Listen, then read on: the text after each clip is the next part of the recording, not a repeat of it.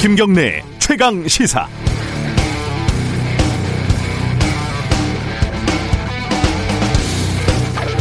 제가 무슨 무슨 날 이런 거 참 싫어합니다. 생일 챙기는 것도 민망한데 발렌타인데이, 빼빼로데이 뭐 이런 거는 요즘 아이들 말로 극혐입니다.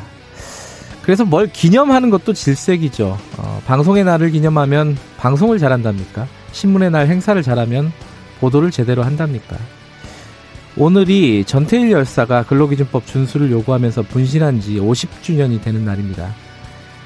아, 현대자동차 전주공장에 다니는 비정규직 노동자들에게 품질이 낮은 싼 방진 마스크를 지급을 해서 얼굴에, 입술에, 콧구멍에 먼지와 색가루가 가득한 사진이 어제 공개가 됐습니다. 이렇게 일을 하고 200만 원 남짓 받는다고 합니다. 코로나로 3M 마스크를 구하기가 힘들었다고 어, 사측은 말하고 있다고 하죠.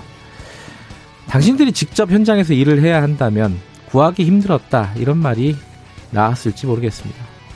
보통 말하는 험한 일을 하는 사람들이 안전하게, 소박하게, 행복하게 살 수 있는 세상은 50년이 지났지만 아직 오지 않았습니다. 앞으로 오기 더 힘들어질 것 같다. 이런 서글픈 생각도 듭니다. 이재갑 노동부 장관이 전태일 열사 묘소에 꽃을 갖다 바치고 어, 문재인 대통령이 전태일 열사에게 훈장을 추서했습니다. 그래요. 좋은 일이죠. 그런데 이 전태일 열사가 그 꽃을, 그 훈장을 기꺼이 받을지 모르겠습니다. 기념보다는 노력, 시간, 행동, 이런 것들이 아직 어울리는 시간입니다. 11월 13일 금요일 김경래 최강시사 시작합니다.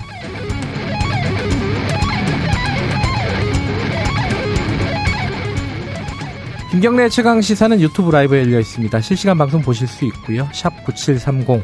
어, 짧은 문자는 50원, 긴 문자는 100원입니다. 스마트폰 콩 이용하셔도 좋고요. 어, 오늘 1부에서는요. 어, 어제 문재인 대통령이 바이든 당선인하고 전화 통화를 했죠. 이제 한, 중, 일, 미, 어, 이 외교 전쟁이 본격적으로 시작이 되는 거죠. 이 관계를 좀 전망을 해보고요. 2부에서는 전태일 여사 50주기 맞아서 정의당 김종철 대표, 어, 모시는 이유가 이 중대재해기업 처벌법 지금 적극적으로 추진하고 있잖아요. 이거 어떻게 되는지 물어보도록 하겠습니다.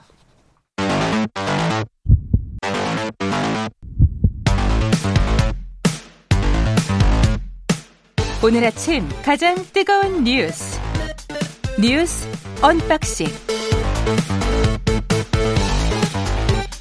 네 뉴스 unboxing 민동기 기자 나와 있습니다. 안녕하세요. 안녕하십니까.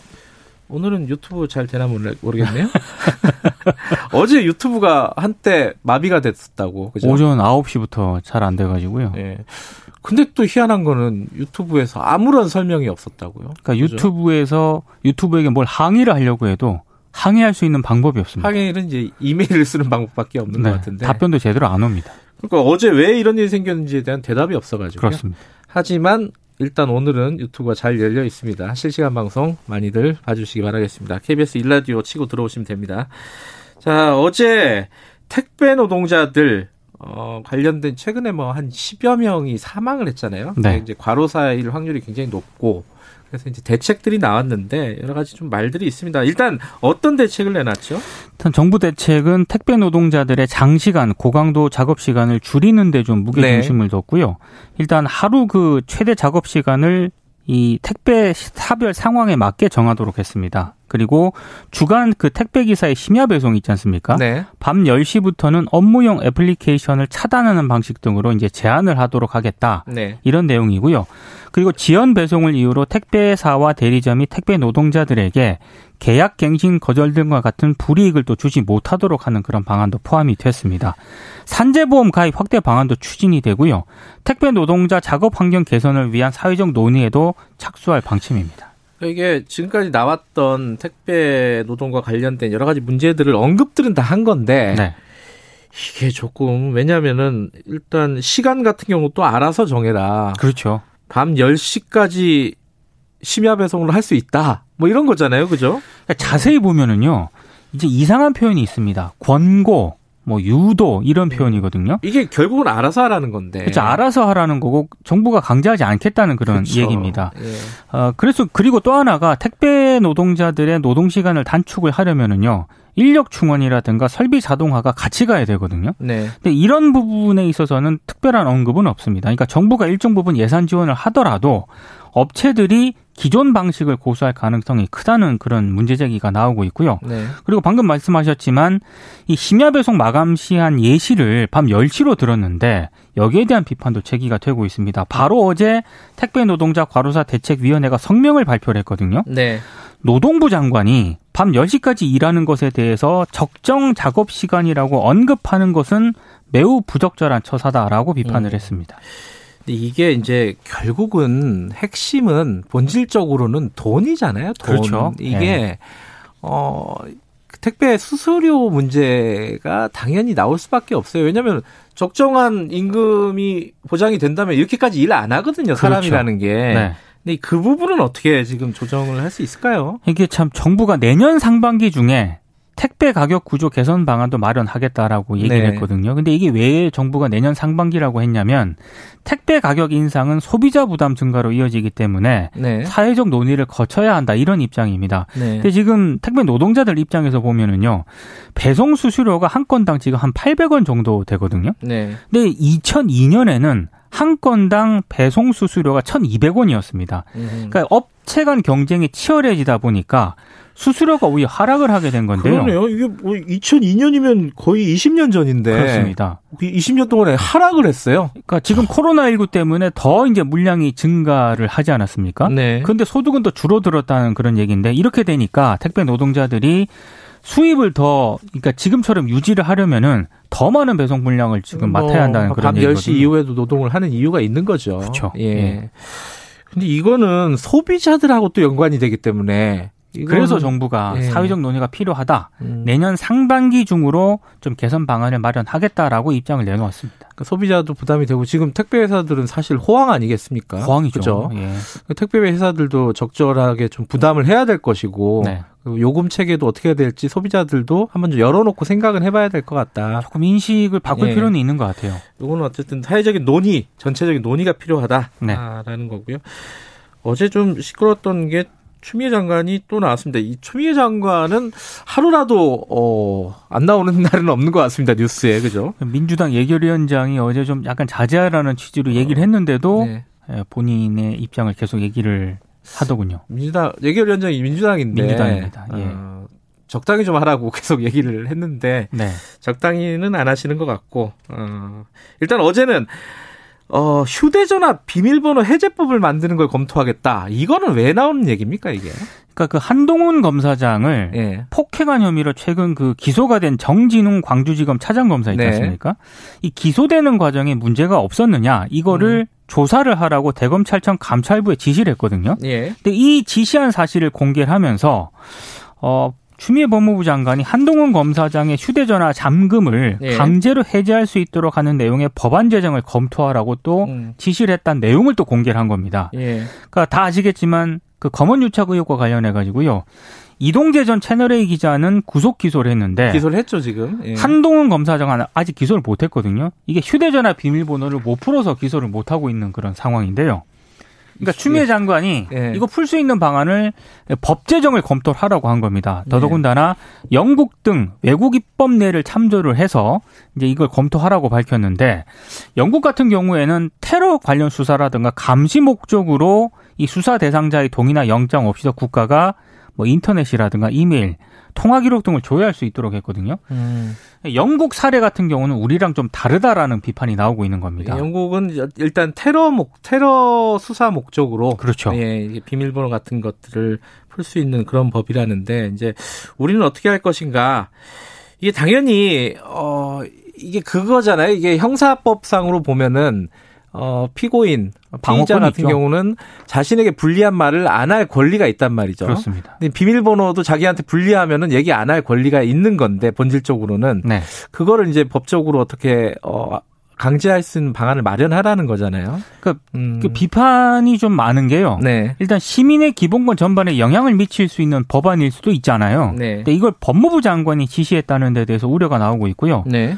휴대전화 여는 거를 거부했다고 처벌을 하는 것 자체가 네. 이게 위헌 소지가 있다라는 그런 비판도 나옵니다. 네. 뭐 이번에 그 민주당을 탈당한 금태섭 전 의원 같은 경우에는요. 피의자 휴대전화 공개 강제 법안 제정 지시를 인권 유린이라고 비판을 했는데 이 법은 자백하지 않으면 불이익을 주겠다는 법하고 도대체 무슨 차이가 있느냐라고 비판을 했고요. 음. 그리고 민변 출신 민주당 국회의원들이 이 사안에 대해서 침묵을 지키고 있는 것에 대해서 굉장히 화가 난다. 네. 이런 입장도 밝혔습니다. 근데 좀 재밌는 거는 지금 국민의힘 의원 중에서도 과거에 이 비슷한 법안을 발언, 바, 발의했던 적이 있다는 거 아니에요, 그죠? 그러니까 김도읍 당시 이제 새누리당 의원이었는데 지금 김도읍 의원 법사위에 있잖아요. 예. 게다가 예. 예. 새누리당 의원 시절 때 2016년 8월인데요. 예. 비슷한 법안을 발의를 했습니다. 네. 그리고 네. 만약에 불응할 시에는 1억 이하 과태료나 1인 아, 하루당 1천만 원 이하의 이행 강제금을 부과하는 그런 내용도 음. 포함이 됐거든요. 네. 근데 20대 국회 임기 만료로 이 법안은 폐기가 됐습니다. 허허. 어쨌든 이런 논란들이 있, 으니까 추 장관은 다시 또 얘기를 했어요. 그러니까 음. 이게 인권국가 프랑스, 네덜란드에도 암호 해제 등에 응하지 않을 경우에 처벌하는 법제가 있다. 네. 형사상 자기에게 불리한 진술을 강요당하지 않을 권리가 있긴 하지만 이 디지털 시대에 맞는 그런 형사 법제를 마련하라는 그런 취지였다라고 음. 추가적으로 설명을 하긴 했습니다.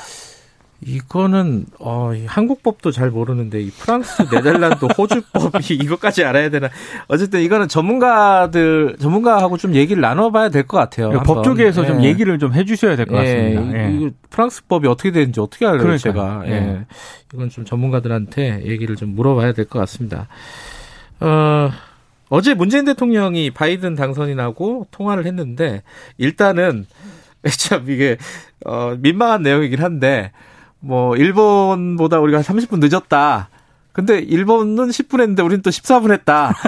이런 이런 얘기들이 있는데 이게 뭐 늦은 거예요? 늦어서 이게 문제가 되는 겁니까 이게? 아니 그러니까 이게 지금 우리 쪽에서 먼저 시간을 네. 그렇게 자유롭게 얘기를 한 거고요. 네. 가장 편안한 시간대를 우리가 정하고 바이든 당선자 쪽에서 공감을 해서 오전 9시에 하게 됐다는 설명인데 네.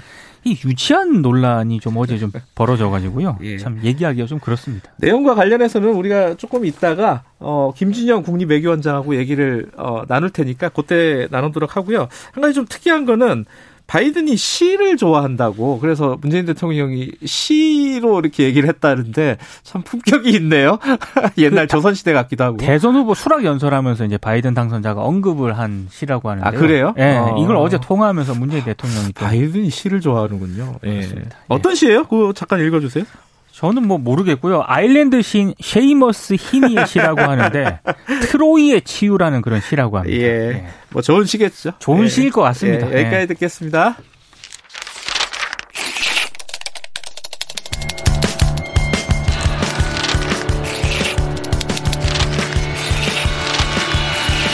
민동기의 저널리즘 M. 자, 저널리즘 M. 지난주에 좋은 보도, 나쁜 보도 하나씩 골라서 말씀을 해주셨는데, 어, 이번 주도 할 게 없었던 모양이에요. 이걸 갖고 오셨네요. 아, 계속 한번 밀어보려고요. 아, 밀어보려고요? 네. 야, 자, 반응이 좋은지 계속 한번 오늘 밀어보겠습니다. 좋은 기사는 뭐였습니까, 이번 주에? 어제 서울신문 일면에 주목되는 기사가 하나 실렸습니다. 서울신문? 네. 네. 아무도 쓰지 않은 부고라는 제목의 기사고요. 음. 산재 야간 노동자 148명의 사망 경위 등에 대한 정보를 모아가지고요. 아하. 일면에 부고 기사를 실은 겁니다. 일면을 통으로 실었죠. 통으로 부고 기사를 실었고요. 광고도 빼고. 광고를 뺐고 네. 이 부고 기사를 또 통으로 일면에 실었다는 점에서 상당히 좀 주목되는 기사였습니다. 일면을 텍스트로만 가득 채웠더라고요. 그렇죠? 그것도 부고 기사로 채웠다는 게 네. 예, 흔치 않은 그런 시도였습니다. 그러니까 뭐 인터넷도 보니까 이게 그 부재 같은 거에 보니까 당신이 잠든 사이에 그렇습니다. 예. 되게 인상적이더라고요. 우리가 잘 때 어, 누군가는 노동을 하다가 그렇죠. 어, 이렇게 많은 사람들이 죽어가고 있다라는 네. 내용인데 저도 되게 인상 깊게 봤습니다. 어, 이게 아까 148명이라고 했는데 산재 야간 노동자 이건 어떤 기준으로 어떻게 모은 거죠? 강은미 정의당 의원실을 통해 가지고요. 서울신문이 네. 근로복지공단 산업안전보건공단에 올해 그 1월부터 6월까지 산업재해로 판정된 사망자 있지 않습니까? 네. 모두 한 1,101명 정도 되는데요. 이들에 대한 질병 판정서하고 재해조사 의견서를 데이터로 변환을 시켰습니다. 음. 그래서 이제 148명의 야간 노동자 사망 경위를 분석을 했는데 국내 야간 노동자 규모가요.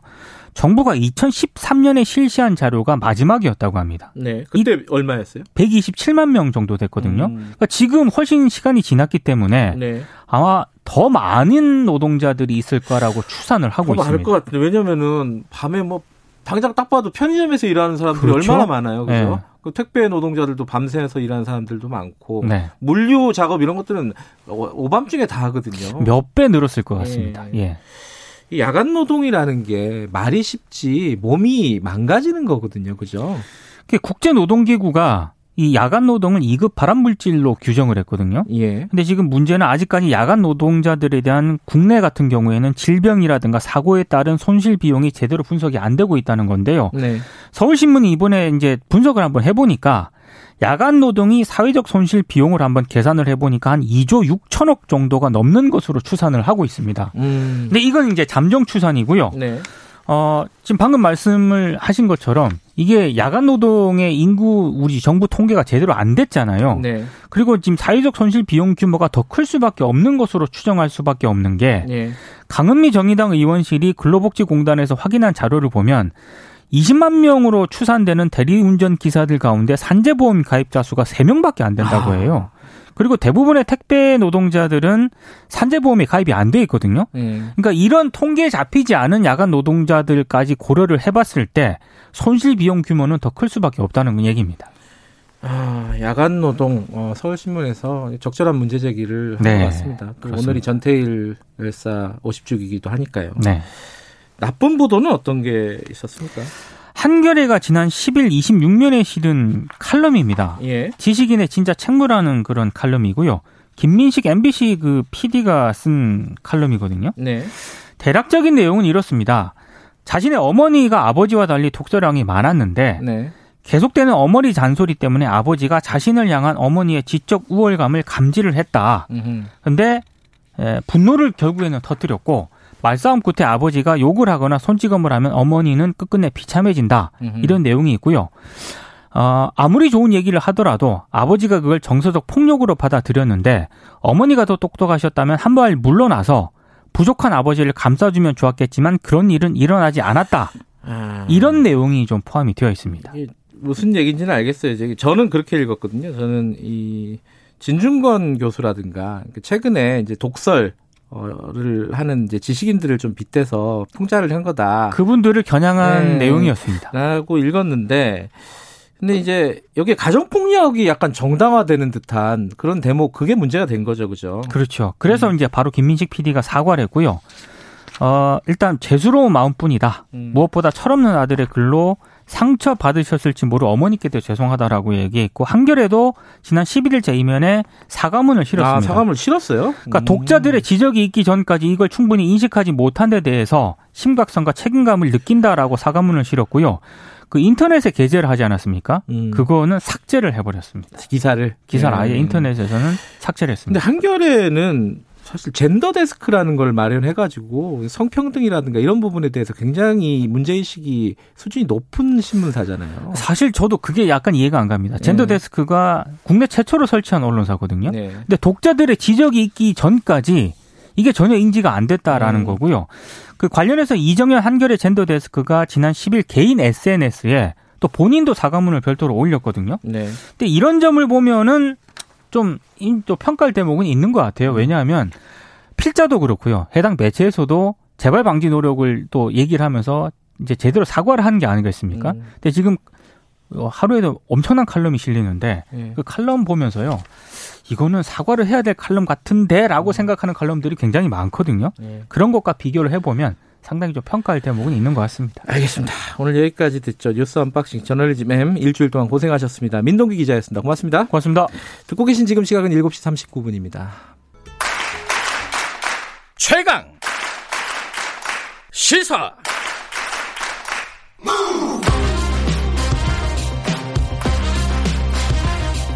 지금 여러분께서는 김경래 기자의 최강 시사를 듣고 계십니다. 네, 어제 어, 문재인 대통령이 바이든 미국 대통령 당선인과 전화 통화를 했습니다. 자, 본격적으로 이제 열린 거죠. 외교의 무대가 어, 미국, 일본, 한국, 중국 뭐 이 중심으로 한 외교가 어떻게 펼쳐질지 이게 좀 우리한테는 굉장히 중요한 일입니다. 김준영 국립외교원장과 함께 이야기 나눠보겠습니다. 원장님 안녕하세요. 네, 안녕하십니까. 어제 좀 특이했던 게 바이든 대통령이 그 전화하기 전에 한국전 네. 참전 기념비 여기에 갔다 왔더라고요.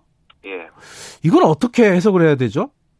아, 그거는 이제 재향 군인의 날이거든요. 네. 그러니까 이제 어 아시다시피 전쟁에서 이제 했던 네. 많은 군인들에 대한 예였기 때문에 한국 전쟁은 어, 월남 전쟁과 함께 상당히 중요하기 때문에 저는 음. 그 뭐 특이하게 아무 일도 아닌데 갔던 것은 아니지만 네. 여러 가지 의미가 있다고 생각합니다. 예. 그러니까 뭐 우리로서는 아 우리와의 관계를 조금 더 한미 동맹을 강화하려는 그런 어 메시지를 주는 거 아니냐 이렇게 해석할 수 있는 거 아닌가요? 아, 너무 많이 그럴 필요는 없지만 나, 그렇습니까? 나, 나쁜 건 아니라고 생각합니다. 네, 나쁜 네, 건 아니지만 너무 과도하게 해석할 필요는 없다. 네, 네. 예.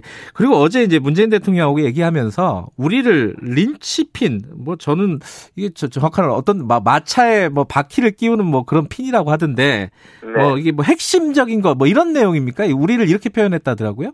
예, 우리는 공식적으로 이제 우리는 이거 번역은 핵심 축이라고 번역하는데 말씀하신 것처럼 왜 바퀴와 바퀴 살을 연결시킬 때 이렇게 끼는 거죠. 네. 그래서 연결핀이라 그러기도 하고 핵심 축인데요. 예.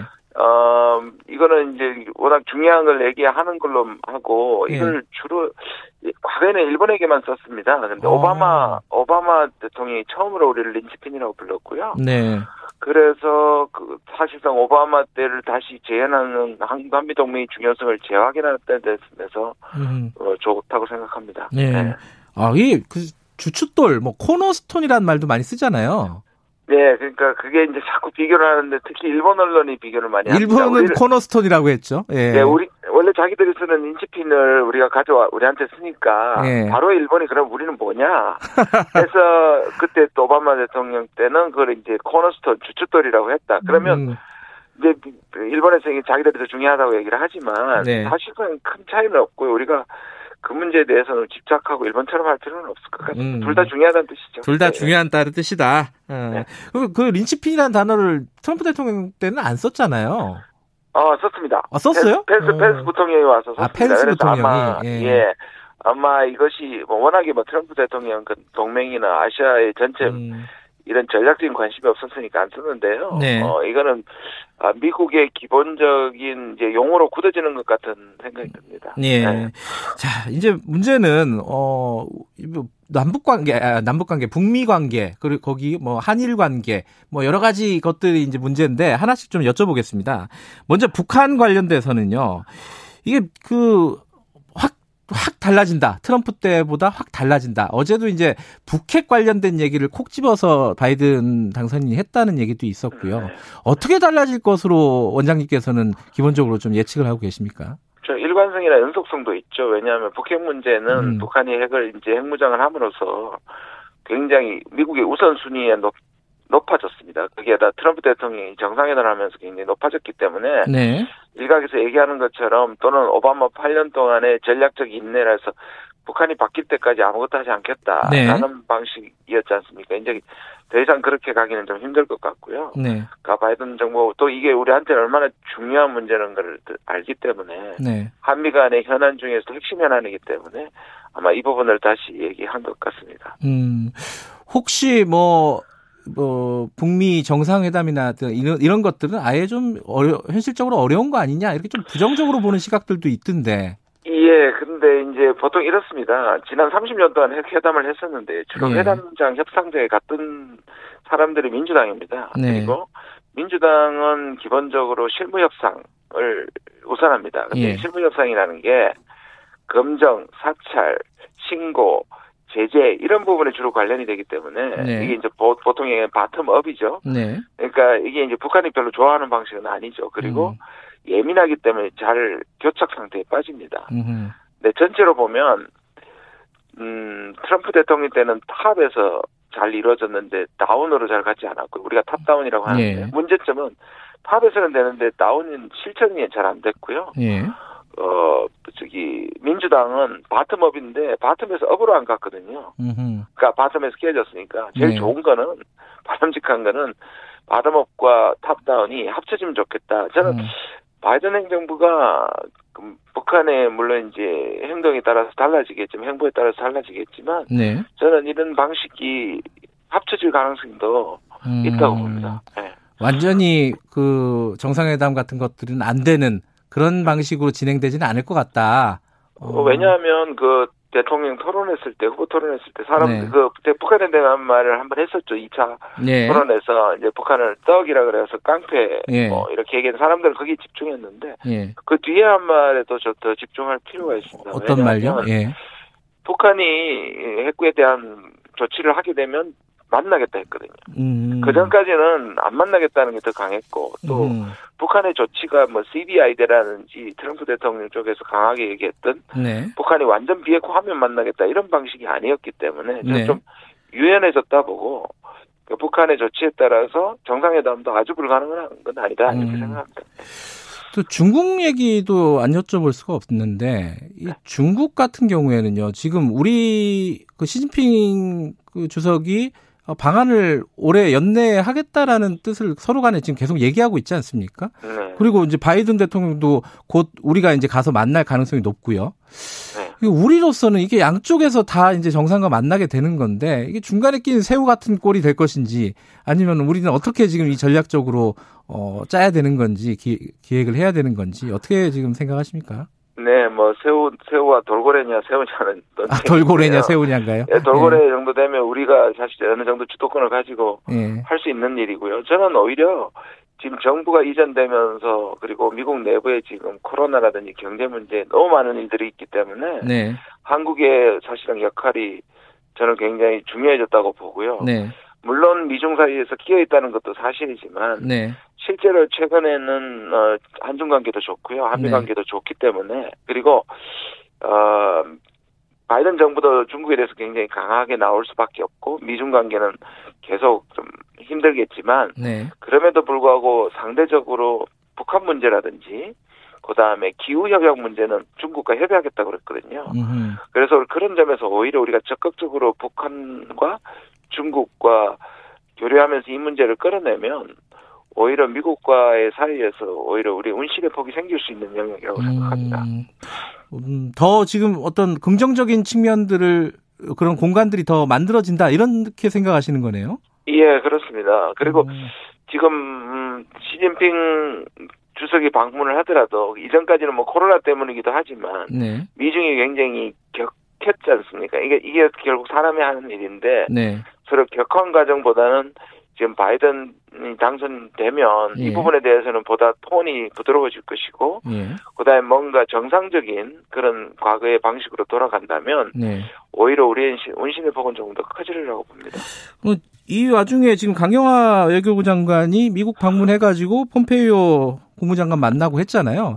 네. 이게 이제 지금 곧, 어, 이제 마감이 될 정권의 국무장관 왜 만나는 거냐? 뭐 이런 시각들도 있던데 이거 어떻게 봐야 됩니까, 이거? 이게 참 결과 뭐 하는 것들을 말을 하는 건데요. 사실상 네. 지난번에 폼페오의 아시아 방문에 우리 오지를 못했습니다. 예. 그때 그때 우리 마- 그 문제점 중에 그 이유 중에 하나가 트럼프 대통령이 코로나 바이러스에 확진이 되는 바람에 다시 음, 돌아간 거거든요. 예. 그때 우리한테 대한 결례에 대한 것으로 음, 초청을 했던 것이고 네. 그때 이미 이 폼피오 장관의 스케줄상 그때였던 겁니다. 만약에 트럼프 대통령이 당선됐다면 신의 한 수라고 얘기했을 텐데 그런데 이게 이제 바이든이 예. 됐지 않습니까? 근데 그걸 만약 취소해 버리면 그건 엄청난 결례인 거고 아하, 예. 내년 1월 20일까지는 원래 미국은 싱글 프레지던시라 그래서 한 대통령만 한다는 강한 전통이 있기 때문에 예. 저는 이게 그렇게 뭐 음. 얘기할 해석할 부분은 아니라고 생각합니다. 그 일본 얘기도 하나 간단하게 여쭤볼게요. 그 이제 한일 관계 개선에 대해서 미국은 지금까지는 별로 그렇게 개입하지는 않았잖아요. 근데 네. 바이든 대통령은 어떤 입장을 취할까요? 트럼프 대통령 말씀하신 것처럼 거의 개입을 하지 않았습니다. 예, 그래서 예. 사실상 한일 관계가 계속 어려워지는데 미국의 중재가 필요한 경우가 꽤 있거든요. 그래서 음. 일단 바이든 어 당선인은 그 오바마 8년 때 사실 미일 관계가 굉장히 좋았고요. 네, 그것이 우리한테는 좀 압박이 되는 측면도 없지 않지만 네, 적어도 이 부분에 대해서 한미 동맹, 미일 동맹이 주- 미국한테 엄청 중요하기 때문에 네. 이 부분에 대해서 어, 적어도 중재할 것은 분명해 보입니다. 음, 지금 이제 어, 새 정부가 출범을 할 것이고 미국에서는요. 이제 아까 네. 제가 말씀드렸듯이 한중일 뭐미 어, 이런 외교 간의 어떤 물밑 작업들이 계속 벌어질 겁니다. 그러면 이제 청취자분들 굉장히 이게 복잡하고 헷갈리는 문제입니다. 이 외교 문제가. 네, 네, 네, 네. 어떤 걸 보면은 앞으로 외교가 어떤 식으로 펼쳐진가를 알 수 있다. 이런 뭐 이벤트라든가 이런 어, 꼭 봐야 되는 어떤 그런 게 있나요? 어, 아무래도 인선이죠. 인선. 어, 이제, 이제 음. 인선 같은 것들이 굉장히 중요해질 것이고요. 네. 그도 아까도 말씀드린 것처럼 한 70일 정도 지금 1월 20일까지 남아 있는데 네. 어, 지금 트럼프 대통령이 불복하고 있어서 이게 혼란스럽긴 하지만 네. 이 기간 동안은 누구도 그러니까 가는 대통령 오는 대통령도 누구도 마음대로 독단적으로 못하게 되어 있습니다. 그래서 지나치게 어느 한쪽으로 네. 어뭐 우리가 가서 방문한다든지 이런 것들은 음흠. 사실은 좀 자제할 필요가 있고요. 네. 말씀드린 것처럼 어떤 인물이 특히 우리 외교안보라면 네. 국가안보 보좌관과 국무장관, 네. 국방장관 세, 세 가지 포스트가 가장 중요합니다. 음흠. 그런 분들이 어떤 성향이고 어떤 대북관, 어떤 동맹관을 가지고 있는지가 굉장히 중요한데요. 지금 물망에 떠오르는 사람들이 대체로 협상에 무게를 두고 있고 동맹을 음. 중시하기 때문에 네. 큰 걱정은 안 하셔도 될 것 같습니다. 그 트- 어, 바이든 대통령 되면 북미 관계라든가 남북 관계 이거 큰일 생길 것 같이 막 이렇게 걱정하시는 분들 많은데 어, 원장님께서는 그렇게 생각하지 않으시는 거군요, 그죠? 예, 보다 합리적이고 네. 워낙에 바이든 자체가 외교의 전문가입니다. 35년, 36년 동안 외교 상원의 외교위원을 했고요. 네, 부통령 8년을 했기 때문에 이분 자체가 되게 합리적이고 네. 또 외교의 달인이라고 하니까 네. 걱정 안 하셔도 될 것 같습니다. 알겠습니다. 너무 걱정하지 말라는 김, 네네. 김준영 원장님 얘기였습니다. 고맙습니다. 네, 감사합니다.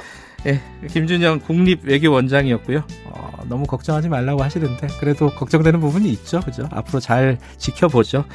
어, 김경래의 최강기사 1부는 여기까지 하고요. 2부에서는 아까 말씀드렸듯이 정의당 김종철 대표 스튜디오에 모십니다. 중대재해기업처벌법 이거 국회에서 본격적으로 논의가 되고 있는데 어떻게 될지 아직도 좀 미지수입니다. 우리 어, 좀 자세히 좀 물어보겠습니다. 잠시 후 8시에 뵙겠습니다.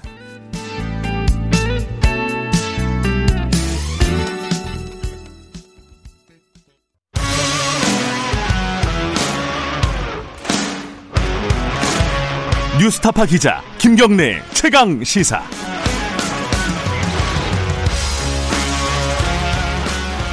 예, 뉴스 김경래 최강 시사 2부 시작하겠습니다. 어, 아까 저희 오프닝에서도 말씀드렸는데 전태일 열사가 어, 저 분신한 지 50주년이 되는 날입니다. 예, 1970년 11월 13일이었죠. 근데 50년이 지난 지금도 어, 한해 2천 명이 노동자들이 사망, 산재 사고로 사망하는 지금 상황입니다. 어, 장시간 노동, 뭐 위험한 노동 환경 잘 변하지 않고 있습니다. 여기에 대해서 지금 음, 중대재해기업처벌법이라는 국회 1호 법안 21대 1호 법안을 낸 정의당으로서 1호 법안이죠. 어, 정의당 대표 모시고 좀 얘기 좀 나눠보겠습니다. 이게 잘 될지 모르겠어요. 지금 각 정당들은 여러 가지 얘기들을 하고 있는데 김종철 정의당 대표 모셨습니다. 안녕하세요. 예, 안녕하십니까. 어, 이게 1호 법안 맞나요? 예, 맞습니다. 이유가 당연히 있겠죠. 이게 1호로 딱 이제 저- 당에서 정한 이유가 이 뭐라고 말씀하시겠어요? 어, 노동자들이 이제 계속 좀 돌아가시고 계신 상황이었고, 매일매일. 그리고 그 이 법안을 사실은 21대 국회에 처음 낸 게 아니고, 20대 국회 저희 노회찬, 네, 예. 고 노회찬 의원께서 예. 내신 안입니다. 음, 그래서 어, 그때 이제 노회찬 의원께서 이 산업재해라든가 이런 거에 관한 법률이 꼭 필요하다고 생각을 하고 계셨는데, 그 2016년에 그 거제도의 삼성 조선소에서 타워 크레인이 무너지면서 노동자 여섯 분이 한꺼번에 사망하는 아. 일이 있었어요. 예, 언뜻 기억이 나네요. 예, 예. 예. 그 현장에 제가 갔었 같이 갔었는데 갔었어요? 네, 예. 그 노동자들이 다 그 비정규직 하청 노동자들이었거든요. 맞아요. 예. 그래서 이걸 했는데 결과적으로는 원청을 어떻게 뭐 처벌하는 뭐 이렇게 방안 같은 게 별로 없는 거예요. 음, 그 의무를 어떻게 제대로 음. 했는지. 그래서 아 이게 하청 노동자들이 죽으면은 그 원청이 뭐 책임을 지는 게 아니라 그냥 돈으로 뭐 좀 메꾸고 막 이런 형태를 보면서 노회찬 의원께서 그거를 아 이런 중대 재해가 있을 때는 어 이거는 하청 회사가 아니라 좀 원청이 오히려 더 책임을 지고 음, 특히 어떤 돈으로 책임을 지는 게 아니라 어, 대표이사가 형사처벌 될 수 있다는 음. 어떤 뭐 그런 그, 그 뭔가 어, 그런 조항들이 있어야 네. 이 문제가 개선이 되었구나 해서 노회찬 의원이 내신 거고 그래서 저희가 21대 국회 들어와서 이 노회찬 의원 정신을 좀 살린다는 측면 그리고 네. 노동자들의 삶을 개선한다는 측면에서 1호 법안으로 낸 것입니다. 어, 근데 가- 과거에 보면 이제 노동계라든가 이쪽에서 그 살인 기업 처벌법 뭐 이런 얘기들을 많이 했잖아요. 그 같은 그렇죠. 거라고 보면 되나요? 영국의 이제 기업 살인법이라고 하는 게 있습니다. 음. 음 근데 이제 굉장히 그좀그 뭐라 할까 좀 세죠. 어, 살인이라는 어, 어, 어 감이 좀 세죠. 예. 그래서 사실은 그런 말이 들어가야 더 경각심을 가질 거다. 음, 아마 그런 의도에서 만들었겠죠. 네, 네. 그래서 예. 이제 저희는 어 그냥 일반 재해가 아니라 좀 중대 재해, 네. 그러니까 중대 사망이라든가 아주 심각한 부상 같은 게 일어나는 그런 상황에서 기업이 또 대표이사가 그런 의무를 해태한 경우에 아, 처벌하자. 그래서 음. 중대재해기업 처벌법이라는 이름을 붙인 거죠. 그러니까 기업살인법이 모태가 된 건 맞다고 음. 보시면 되겠습니다. 근데 한 가지 좀 뭐랄까 아마 이제 청취자분들도 그렇고 궁금할 거예요. 이게 어, 노동자들이 지금 한 해 2천 명이 숨지고 있는 상황이고 이게 어제 오늘 일이 아니잖아요. 그렇죠. 지금까지 뭐 계속 그래왔던 거고 수십 년 동안.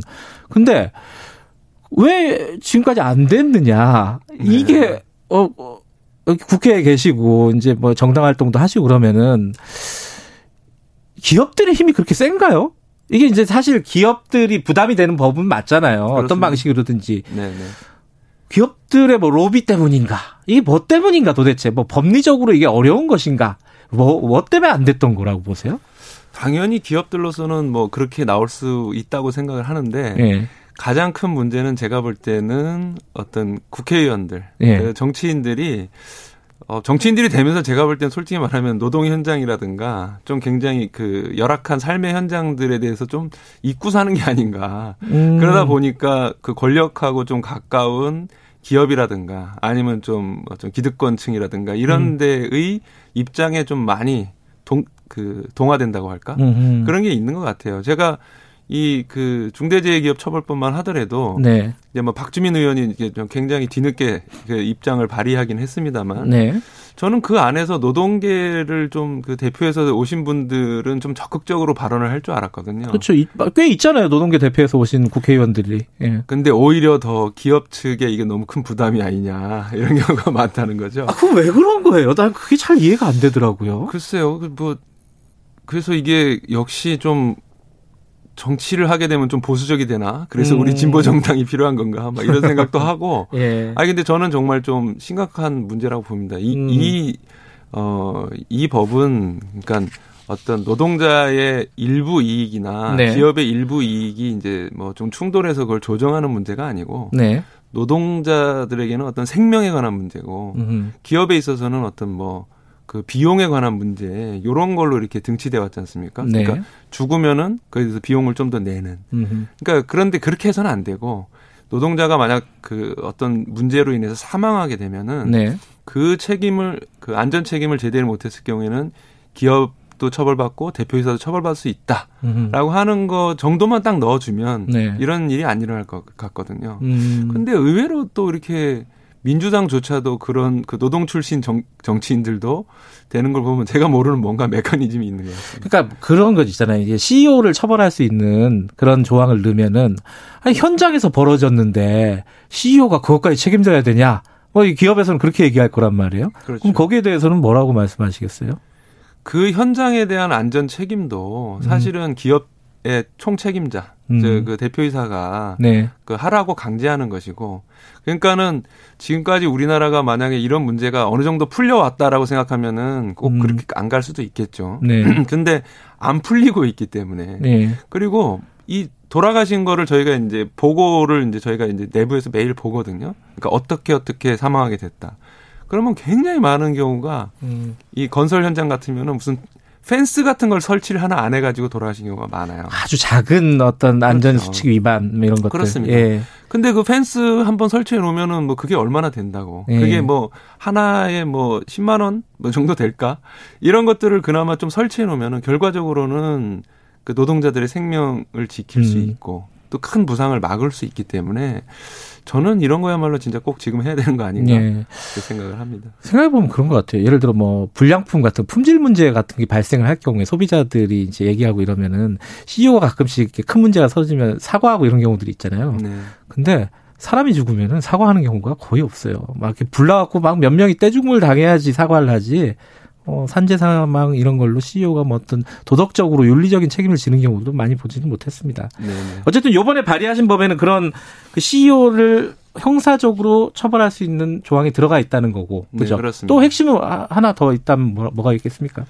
어, 징벌적 손해배상이 좀 들어가 있죠. 이런 음. 거가 그냥 이렇게 그 뭐 사망에 따른 비용을 그냥 그 뭐 똑같이 물게 하거나 네. 뭐 이런 부분이라거나 또 저희 중대재해기업 처벌법에는 그 이제 가습기라든가 음. 어떤 그 세월호 문제라든가 네. 이런 그 그런 참사에 대해서도 중대재해로 기종을 하고 예. 하는 게 포함이 돼 있습니다. 물론 지금 음. 그 이것까지 포함해서 논의가 될 수 있을지는 지금 좀 봐야 되겠으나 근데 이런 부분에 대해서 그냥 단순히 똑같은 비용으로 무는 게 아니라 징벌적으로 손해배상을 음. 할수 있어야 기업이 더 책임을 갖고 임할 수 있을 것 같다. 네. 이런 게 들어가 있는 게 특징이라고 보시면 되겠습니다. 아, 근데 이제 좋은 법인 것 같은데 국민들한테는 그 아쉽게도 정의당 의석수가 어, 법을 통과시킬 수 있는 의석수가 안 되잖아요. 그러면 네. 이제 어, 국민의힘하고 더불어민주당이 어떤 입장을 취하느냐가 이제 중요할 텐데 일단 국민의힘은 되게 전향적으로 나왔어요. 그때 그죠? 그 네. 부분은 예상하셨습니까?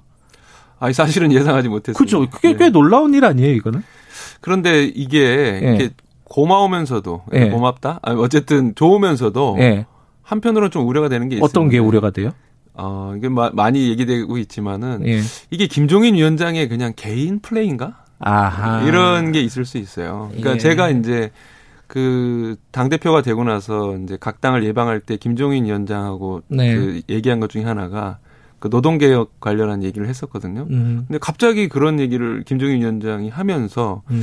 근데 저도 노동개혁이 필요하다고 보는데 그게 해고 자유화만을 뜻하는 거라면 좀 동의하기 어렵다 했더니 아, 그거 아니다. 음. 그러면서 음. 1930년대 그 스웨덴에서 도입했던 뭐 산별노조 이런 거 뭐 이러면서 이제 그런 얘기를 하시는 거예요. 그러니까 유럽식 노동 관계를 음. 얘기하시는 거예요. 유럽을 좋아하시니까 김정인 위원장 그 독일에서 네. 많이 하셨으니까. 네. 근데 이게 제가 좀 들으면서는 아 이게 그냥 이분의 그냥 개인 생각인 음. 가능성이 높겠다 이렇게 생각했거든요. 근데 네. 다만 이번에 그 중대재해기업처벌법 같은 경우는 그냥 개인의 생각을 얘기한 것에서 머물지 않고 예. 저희 그 정의당의 강은미 원내대표, 그러니까 네. 이 중대재해기업처벌법을 발의한 강은미 원내대표를 직접 불러서 음흠. 간담회에서 발표를 하게 했거든요. 네. 그래서 아, 이 정도라면 뭔가 여기도 그 좀 내부적인 그 동의가 있었던 것인가 이렇게 좀 생각을 하게 됐는데 근데 좀 다른 목소리도 흘러나오고 있어서 그렇죠. 좀 봐야 될것 음. 같아요. 그리고 민주당 얘기도 해보면은 일단 박주민 의원이 아까 말씀하셨잖아요. 그 발의를 했어요. 어, 이름도 같죠. 중대재해기업처벌법. 네, 뭐 그죠? 세부적인 강론은 이름은 약간 차이가 있지만 뭐, 사실은 핵심적인, 약칭으로는 네, 예. 같습니다. 뭐가 다른 겁니까? 정확하게는? 뭐 처벌 수위 같은 게 약간 다른 건 있, 있지만 네. 그거는 뭐 이제 논의하면 되는 네. 것 같고요. 가장 큰 차이가 어 이게 적용 유예. 적용 유예. 예, 네, 그러니까는 이 법은 만든다. 네. 하지만 50인 미만 사업장의 경우에는 이 법의 적용을 4년간 유예한다. 이게 이제 박주민 의원 안에 포함이 돼 있습니다. 그, 그, 뭐 어떤 현실적인 고려를 했던 것 같은데, 예, 예. 여기에 대해서는 어떻게 생각하십니까? 조정이 가능합니까, 이 부분은? 아, 근데 조금 다르, 조정을 하더라도 다르게 조정해야 된다고 예. 저희는 좀 보고 있는데요. 내부적으로 논의해 봐야 되겠지만, 예. 왜이 문제가 좀 그 중요하냐면은, 올해 7월부터 9월까지 통계를 보면은 사망 노동자의 79.1%가 어, 거의 80%네요. 네. 예. 그러니까 10명 중에 8명이 예. 50인 미만 사업장에서 돌아가셨거든요. 작은 사업장에서 사업장, 작은 사업장에서 예. 돌아가셨어요. 그러면은 만약에 이 법을 4년간 유예한다고 하면 이 80% 노동자들에 대한 대책이 음. 4년 동안 유예되는 거죠. 네. 근데 이 항상 보면은 이 유예라고 하는 것이 어떤 의미를 갖고 있냐면은 네. 4년간 유예한다 그러면 제가 볼 때는 3년 6개월까지는 변화가 없을 겁니다. 왜냐하면 당장에는 이 법이 없는 거랑 마찬가지예요. 음. 유예된다는 거는. 그러면 3년 6개월이나 일 때까지는 거의 변화가 없다가 막판에 부랴부랴 하는데 또 그때 50인 미만 사업장의 현실이 그렇게 크게 변화하겠습니까? 음. 또 다시 유예가 나오고 뭐 어쩌고저쩌고 이렇게 될 음. 가능성이 음. 높죠. 뭐 증세할 때마다 해마다 유예하는 거랑 비슷하게 그렇게 흘러갈 수도 아, 있다. 그렇습니다. 주 52시간제도 예. 그 사실은 뭐 이렇게 그 300인 이하가 1년 6개월 예. 유예되고 내년 6월부터는 이제 50인 미만도 이제 적용되는데 또 준비 안 됐다 하면 또 유예되는 거거든요. 음. 그래서 차라리 그렇다면은 유예를 할 게 아니라 단계적으로 처음에는 어쨌든 적용한다. 근데 처벌을 조금 뭐 낮추거나 아니면 뭐 손해 그 어떤 저 손해 배상액의 강도를 조금 낮추더라도 일단은 반드시 시행한다. 음흠. 하지만 이게 시간이 갔는데도 개선이 안 된다면 점점 높여가는 네. 시간에 따라서 예를 들면 저는 주 52시간제도 이 정도까지 계속 유예될 거라면 네. 예외 없이 첫 해에는 60시간에서 58시간으로 한다. 음흠. 예외 없다. 그러면 약간 주는 거니까 다들 좀 할 수 있을 거 아닙니까? 그 다음에 그 다음에는 56시간으로 또 2시간 줄인다. 음. 그 다음에 54시간, 4년 차에는 52시간으로 한다 하면 내년에 모든 사업장이 52시간이 될 수 있는 거예요. 음흠. 근데 그렇기 때문에 유예보다는 시행을 한다. 처벌을 시행하는데 단계적으로 높여간다. 음. 그래서 완성한다고 하는 방식이면은 또 어떻게 괜찮지 않을까. 여하튼 이 유예 조항은 상당히 저희로서는 음. 받아들이기 힘든 조항입니다. 지금 민주당이 좀 복잡한 것 같아요. 그 박주민 의원 안도 나왔고, 근데 내부적으로는 이게 중대재해기업 처벌법 이런 거 만들지 말고 산업안전보건법으로 가자. 그래갖고 과태료나 이런 쪽으로 가자라는 의견도 내부적으로 있는 것 같아요. 근데 이낙연 대표는 또 교섭단체 대표 연설할 때 이 중대재해기업처벌법을 얘기를 했단 말이에요. 그렇죠. 민주당 상황을 어떻게 봐야 돼요? 난잘 복잡해서 잘 이해가 안 돼요. 그러니까 그 안에서 예. 그 저희가 끊임없이 요구하는 게 이게 당론 채택이거든요. 이걸 예. 무슨 뭐 당론이 채택되지 않은 상태에서 그냥 자유투표를 맡긴다거나 이런 거는 안 되는 거고. 네.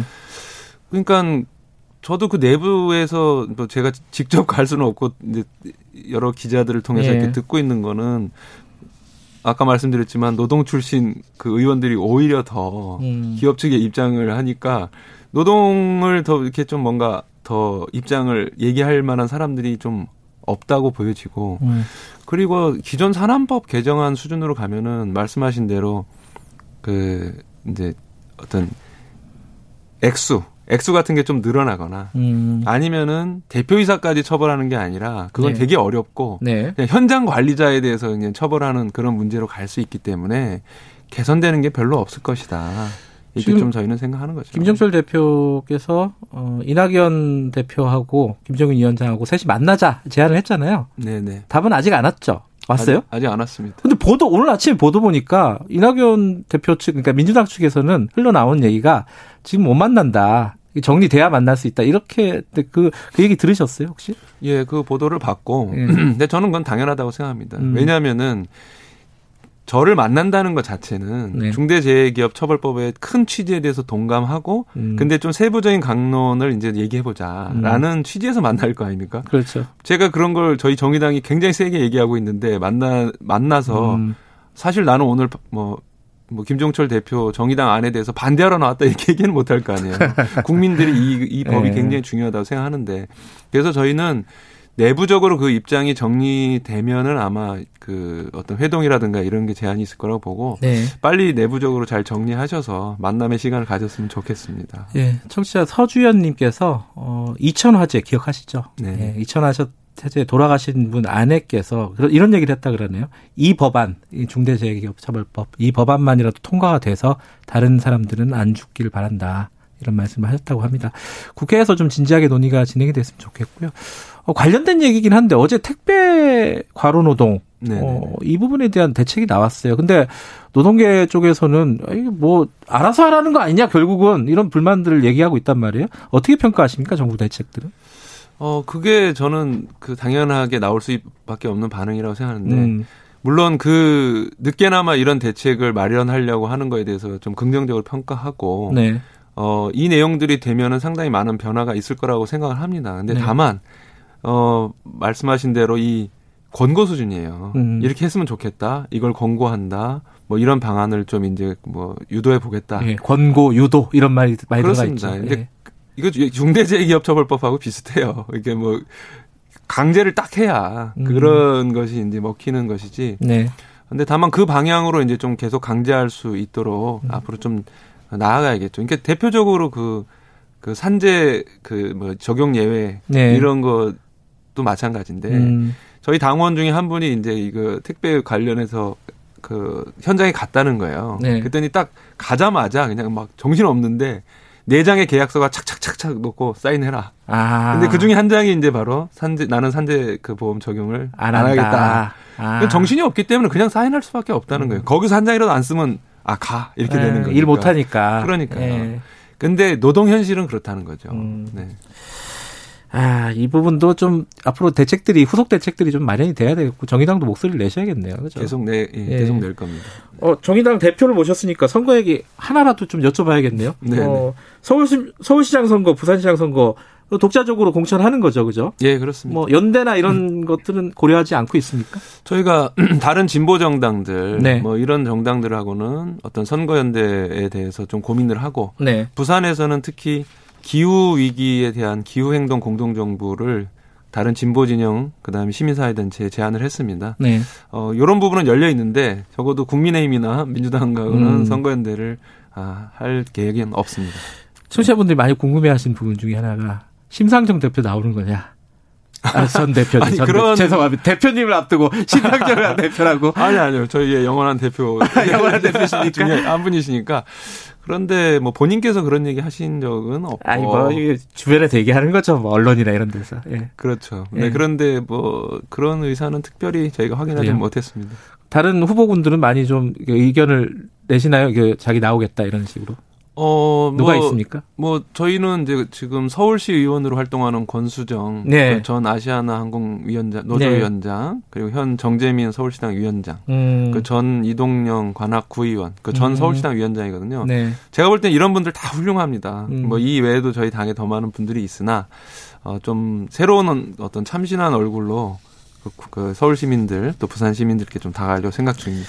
알겠습니다. 시간이 다 돼서 어, 앞에 이제 노동 얘기를 많이 했는데 요거 하나 간단하게 여쭤보고 마무리하죠.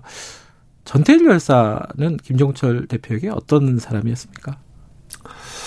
아, 그 참 많이 울었죠. 그래요. 예, 그러니까 대학 때? 대학 전에 본 것 같아요. 아, 그래요? 예, 왜냐면 워낙 유명했던 분이니까. 음. 근데 그 어떤 아 인간으로서 이렇게 살아 그러니까 이렇게 뭐 분신 이런 거를 따라한다는 게 아니라 어떤 타인을 위해서 음. 그러니까 자기의 어떤 그런 것을 그 내놓을 수 있는 그런 삶이라고 하는 것의 그첫 계기 이런 음. 분이었죠. 네. 네. 전태일 열사가 그런 의미를 갖고 있는 사람들이 굉장히 많은 것 같아요. 그죠? 네, 네, 네. 알겠습니다. 아, 정의당에서 추진하고 있는 중대재해기업처벌법 국회에서 어떻게 논의가 되고 있는지 저희들도 계속 지켜보도록 하겠습니다. 고맙습니다. 예, 감사합니다. 정의당 김종철 대표였습니다. 지금 시각은 8시 20분입니다. 공정하고 깊이 있게 오늘 하루 이슈의 중심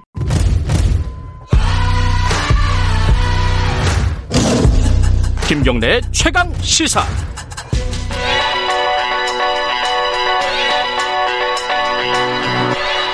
최강 시사 윤태곤의 눈. 의제와 전략그룹 더모아의 윤태곤 정치분석실장 나와 계십니다. 안녕하세요. 네, 안녕하세요. 어, 월성 1호기 수사 관련된 예. 얘기를 갖고 오셨네요. 지금 뭐 관심이 장난이 아니죠. 예. 여당뿐만 아니라 법무부 장관도 검찰의 이 수사를 청와대를 겨냥했다. 음. 정치적이다. 뭐 윤석열 총장의 야심 뭐 이런 식으로 규정하고 있잖아요. 네. 최근 국회에서 공방도 뜨겁고 예결위 회의 중이니까 예결위 때는 뭐 이거저거 다 물어볼 수 있거든요. 네. 네. 많은 사람들이 나오니까요. 그렇죠. 그죠? 어제도 뭐 추미애 장관, 아, 그제도 나왔고, 네. 어제도 나왔고, 네. 그죠? 지금 윤석열 검찰총장은 안 나오고 왜 검찰총장 예결위 때 안 나오니까 그렇죠. 추미애 장관 그리고 최재형 감사원장 음. 나와 있거든요. 약간 그 인식으로 보면 대책점에 있는 그 사람이죠. 네, 예. 뭐 최재형 원장이 답변하고 나니까 추미애 장관이 자기한테 안 물어봤는데도 막 그렇게 이야기도 하고 예. 그런 모습들이 이제 보였는데 지금은 이게 이 검찰 수사의 단초가 네. 야당 고발 이다. 이것보다는 그런데 감사원 감사라고 보는 게 이제 맞겠죠. 단초로는. 예. 감사원에서 경제성 평가에 문제가 있었다는 감자, 감사 결과를 내놓고 또 검찰의 수사 참고 자료를 송부를 했는데 네. 뭐 보도에 따르면은 그 감사원 자료가 워낙에 방대하고 꼼꼼하다는 거 아니겠습니까? 음. 아직은 수사 초기 단계라도 그런 면이 있겠지만은 검찰은 현재까지는 그 감사원의 자료를 따라가고 있다, 확인하고 있다, 뭐 그런 것 같아요. 네, 지금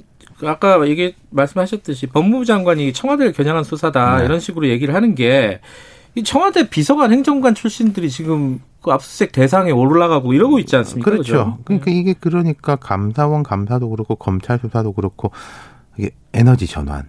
그 반대쪽 부정적인 쪽에서는 탈원전이라고 부르는 그 정책이 좋다 나쁘냐 이걸 가리는 건 아니라는 것인데 네. 근데 이게 제가 볼 때 되게 흥미로운 건 여도 야도 다 그렇게 규정하고 받아들이고 있어요. 아. 감사원은 검찰은 아 우린 그거 아니에요라고 하는데 음. 똑같아요. 양쪽이 다. 음. 그 판을 키우고 있다는 거죠. 그러니까 여당은 이거는 에너지 전환 정책에 대한 공격이다라고 음. 하고 야당도 이거 에너지 전환 정책이 잘못됐다라는 이 증거 아니냐라고 음. 하는 건데. 본질적으로 같은 쪽을 보고 있는 거네요. 그러니까 여? 정치권은 그렇다는 예. 거죠. 그 감사원은 최재형 원장은 계속 이그 감사 대상 자체가 아니고 음. 우리는 경제성 평가가 적절했냐만 본 거다. 그리고 감사원 보고서에는 뭐 그게 옳다 그러다는 말은 없어요. 음. 근데 이제 다 그렇게 해석을 하는 거죠. 아니 예. 검찰이 이제 청와대를 겨냥했다 이 얘기 나온 게 그 전에도 울산시장 선거 개입 그렇죠. 의혹 다 네. 그리고 올라가면 옛날 환경부 블랙리스트 아, 이거 이제 재판 받고 거의 잊어버렸네, 있는데, 이제. 예, 뭐 예. 그것도 이제 있는데 그게 이제 뭐 여당의 이제 평가니까 제가 뭐라고 할 바는 아닌데 근데 약간 다른 게 다르긴 하죠. 울산시장 선거 관련 논란은 이 선거 개입 논란이니까 아주 정치적인 거고 네. 이건 말 그대로 정책 집행 과정에 대한 거니까요. 음. 예. 앞으로 어떻게 일이 진행이 될것 와, 같습니까? 글쎄요. 뭐 이게 기소가 됐고 아 기소가 안 됐죠. 참 수사를 하고 수사를 있고 하고 압수수색을 하고 있는 예, 거죠. 근데 예. 뭐 감사원에서 뭐 워낙 꼼꼼하게 봤다 뭐 이렇게 되는 거니까 그러고 모르겠습니다만은 그 자료 삭제 이런 거는 뭐 팩트인 거잖아요. 네, 그거는 네. 산업부 쪽에서도 인정을 하는 거니까 그런 부분이 어떻게 될지 모르겠는데 그 수사하고 별개로 정치적 공방의 문제는 계속 이어질 것 같다. 네. 여나 야나 다 아 이거는 이게 그 정책 집행이 아니라 이 정책의 정당성에 대한 문제다라고 한쪽만 주장하면 모르겠는데 양쪽이 음. 다 같이 주장을 하고 있으니까요. 근데 하나 짚어두고 싶은 게 있어요. 어떤 거죠? 제가 예전에도 한번 말씀드린 것 같은데 이런 스트라이크 존의 문제. 그러니까 적폐 수사 과정에서 스트라이크 존이 확 넓어졌습니다. 그러니까 음. 직권 남용, 뭐 최근에 논란이 되는 특활비 등의 문제에 있어서 과거보다 아주 꼼꼼하게 보고 과거에는 그냥 뭐 넘어가거나 이제 뭐 덮고 가거나 했던 거를 이제 문제 삼은 폭이 넓어졌다는 음, 거죠. 사법적인 대, 어, 처리 대상이 되는 부분이 넓어졌다. 그런 것뿐만 아니라 예. 법원의 판결에서도 예. 그렇고요. 뭐 예컨대 청와대가 여당 공천에 가- 관여했다. 이것도 음. 유죄 나왔어요. 박근혜 네. 전 대통령이 2년 받았는데 네. 이 스트라이크 존을 어떻게 해야 되느냐. 계속 그렇게 넓게 가는 게 맞냐. 뭐 이른바 좀 정상화 시키는 게 맞냐. 이거는 입법이나 정치의 문제로 풀어야 되는 거예요. 음흠. 근데 그걸 못하고 방치하고 있고 검찰이 뭐 알아서 해라. 라고 하니까 맨날 시비가 나는 거죠. 음흠. 사실 검찰이 자의적으로 판단할 수 있는 걸 줄이고 명확하게 하자는 게 검찰 개혁의 뭐 큰 핵심 아니겠습니까? 예. 좀 다른 이야기지만은 뻑하면 고소 고발하고 그러면은 그 책임을 검찰한테 다 넘기는 거예요. 네. 감사원에 대해서도 또 누가 고, 소 고발했더만요. 감사원이 이제 직권남용했다라고 야, 또 검찰한테 정말. 갖고 예. 왔는데 그러면은 검찰 힘이 세질 수밖에 없고 또 그 검찰을 뭐 어느 쪽이든 자기 영향력을 미치고 싶어하는 사람들이 생길 수밖에 맞아요. 없는데 그거 예. 자체를 줄여야죠. 예.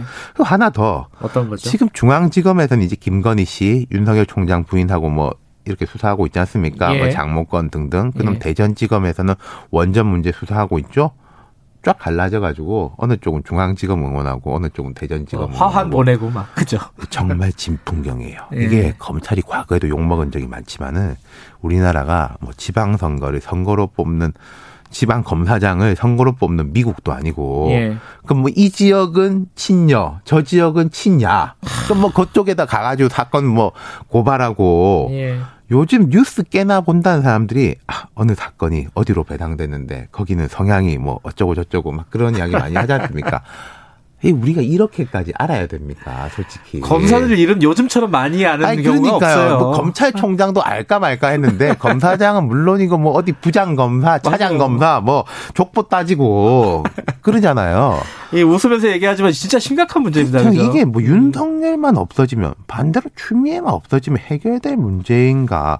저는 별로 그렇지도 않다고 봐요. 그러니까 음. 검찰 개혁이 뭔지에 대한 깊은 고민이 필요하고 환부, 뭐 검찰을 환부라고 부르면은 되게 기분 나쁘시겠지만은 어쨌든 뭐 예컨대 문제가 가정을 있으니까요. 해서 이제 예. 검찰을 환부라고 했을 때 이게 환부만 도려내서 해결된 문제 절대 아닌 거예요. 아까 제가 말씀드린 것처럼 뭐 스트라이크 존의 문제, 뭐 나는 이쪽 영향력 미치고 싶고 그게 다 연결돼 있거든요. 그러니까 음. 전반적인 뭐 체질이라든지 이걸 바꾸지 않으면은 환부만 도려낸다고 해결 안 될 겁니다.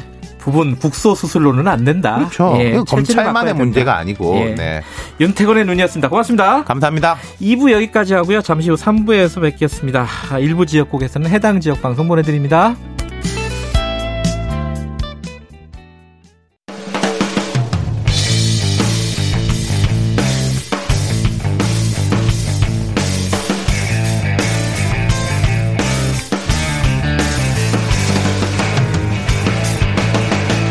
김경래의 최강 시사.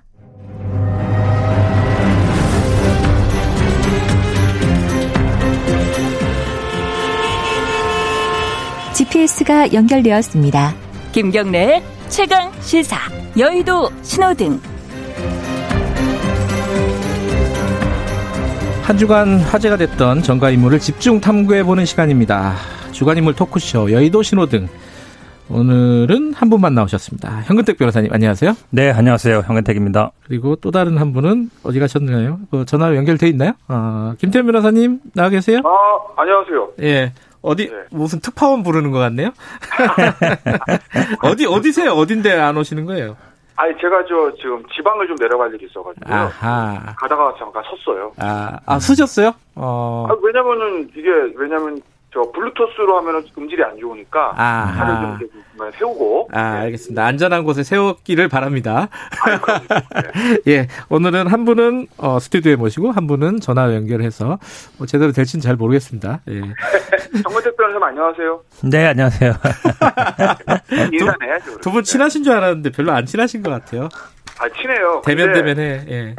반, 반말로 막 형 뭐 이럴 순 없으니까 우리가. 아하, 아, 알겠습니다. 좀잘안 보여요, 네. 두분 어떤 분들을 갖고 오셨나 먼저 안에 계신 분부터 현근택 변호사님 누구를 들고 오셨습니까? 저는 뭐 안철수 대표.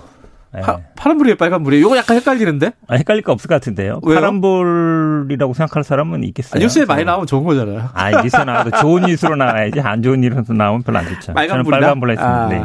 김태현 변호사님은 누구 들고 오셨습니까? 저는 윤석열 총장 가지고 왔습니다. 어, 처음인가요? 너무 자주 들고 오시는 거 아니에요, 윤석열 총장? 아니 제가 이제 제일 많이 들고 오는 분이 윤석열 총장하고 예. 저 추미애 장관인데 사실은 어제 이제 목요일 날 저 어제 이제 윤석열 총장을 하면서 네. 살고 하고 나서 예. 약간 고민을 했었어요. 어, 왜요? 추미애 장관을 또 아, 또뭐 휴대전화 자꾸 강제로 푸신다고 그래가지고 예? 예. 한동훈이 어, 한동훈하고 관계 때문에 또 할랐나 보다. 그래서 제가 저그저한 살까 하다가 네. 그래도 애초에 원래 하려던 대로 윤석열 아, 총장 윤석열 총장은 그럼 빨간불입니까? 파란불입니까? 저는 파란불이요. 어, 요거, 나 저는 안철수 대표도 그렇고 윤석열 총장도 네. 그렇고 보는 사람에 따라서 아, 빨간불인지 파란불인지 조금 조금 애매할 수는 있는데 어쨌든 김태현 변호사님은 윤석열 총장을 파란불로 들고 오셨다. 네, 그랬어요. 왜냐면 예. 아니- 윤 총장 뭐 얘기부터 해보죠, 그냥 서로. 예. 말씀하세요. 윤석열, 윤석열 총장이 현재 네. 검찰총장이에요. 뭐 현직 검찰총장이 사실 대선 후보 지지율 나오는 건 바람직한 현상은 아닙니다. 예, 그런 그 사람- 의면에서. 네. 예. 그런 사- 그 친여 성향이든 친야 성향이든 간에 그건 바람직한 현상은 아니에요. 다만 네. 현실이 현실이니까 현실 분석을 좀 해보면 예. 윤석열 총장이 나 정치 절대 안 하고요. 저는 저 총장 끝나고요. 변호사 하고요. 사회를 봉- 봉사하며 살 거예요. 라고 말한 게 아닙니다, 지금. 예. 본인이 정치 참여기를 완전히 닫아둔 건 아니에요. 네. 그러면 마음속 어디 한 구석인가 퍼센트지는 모르겠지만 정치를 할 수 있다는 생각은 분명히 있는 것이거든요. 음. 왜냐하면 적극 거부를 안 했으니까. 예. 그런데 그런 상황에서 어쨌든 정치를 꿈꿀 수도 있는 사람이 차기 대선 여론조사 1위에 나왔다. 아니 정치인이나 정치 지망생 중에서 여론조사 1등 나왔는데 그게 빨간불이에요, 파란불이에요. 당연히 음. 파란불이지. 음흠. 아주 심플하게 보면 예. 본인이 나 정말 정치 안 할 거고 나는 이 자꾸 이 총장직 그대로 막 공직 다 끝나고 저 그냥 변호사 하는 게 소원이고 꿈인데 왜 자꾸 저를 가지고 이러세요 라는 상황에서 이 지지로 1위가 나와서 여야에서 다 양쪽이 협공을 받고 그래서 자리를 지키기 힘들게 되는 상황이라면 빨간불일 텐데 음. 본인이 지금 전혀 그런 생각이 없는 것 같으니까 알겠습니다. 네.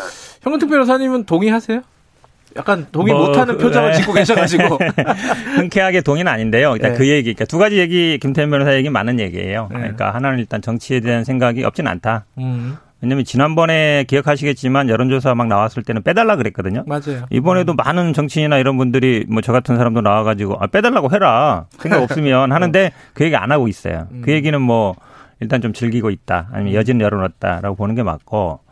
두 번째는 어쨌든 김태현 변호사 얘기처럼 정치에 생각 있는 사람 중에 대권 지지 1위를 해본 사람이 대한민국에 아마 한 손가락 꼽을 거예요. 음. 대부분 그렇지 않습니까? 쉬운 그렇죠. 일이 아니거든요. 음. 그러니까 이번 주에 아마 여야 모든 정치인들이 아마 관심을 안 가질 수 없는 게 물론 이제 여론조사에 이 여론조사에 보면 많은 분들이 얘기를 해요. 이거 왜? 뭐 약간 좀 어, 그렇죠. 어, 유승민도 안 들어가고 여야 네. 세 명을 했다 그러는데 그래서 여섯 명을 했다 그러는데 뭐 지금 국민의힘 쪽에 오세훈이나 원희룡이나 유승민 다 빠졌고 특히 네. 이제 유승민 의원 빠진 게 왜 빠졌냐 세 명 중에 음. 빠졌다 그러는데 야당 중에 그러면 약간 뭐 처음부터 약간 느성 있는 거 아니야 말이 많긴 한데 그래도 어쨌든 그래도, 그래도. 음. 어쨌든 물론 또 이 여론조사가 아주 정기적으로 계속 해 온 건 아니에요. 또 보니까 음. 부정기적으로 한 거라 약간 여론조사 자체의 문제도 있는 것 같고 또 나이도 보니까 5, 60대가 많이 했더라고요. 원래 그렇더라고요. 연령 분포를 나이에 맞추고 지역 분포도 맞추고 남녀 비율도 맞추거든요. 예, 그렇게 맞추는 게 기본이잖아요. 여론조사에. 근데 그런 게 좀 안 된 건 있지만 그래도 어쨌든 일이라는 게. 뭘 얘기하시고 그래도 예, 어쨌든. 예. 그런 면에서 보면은 의미는 있는 것 같아요. 네.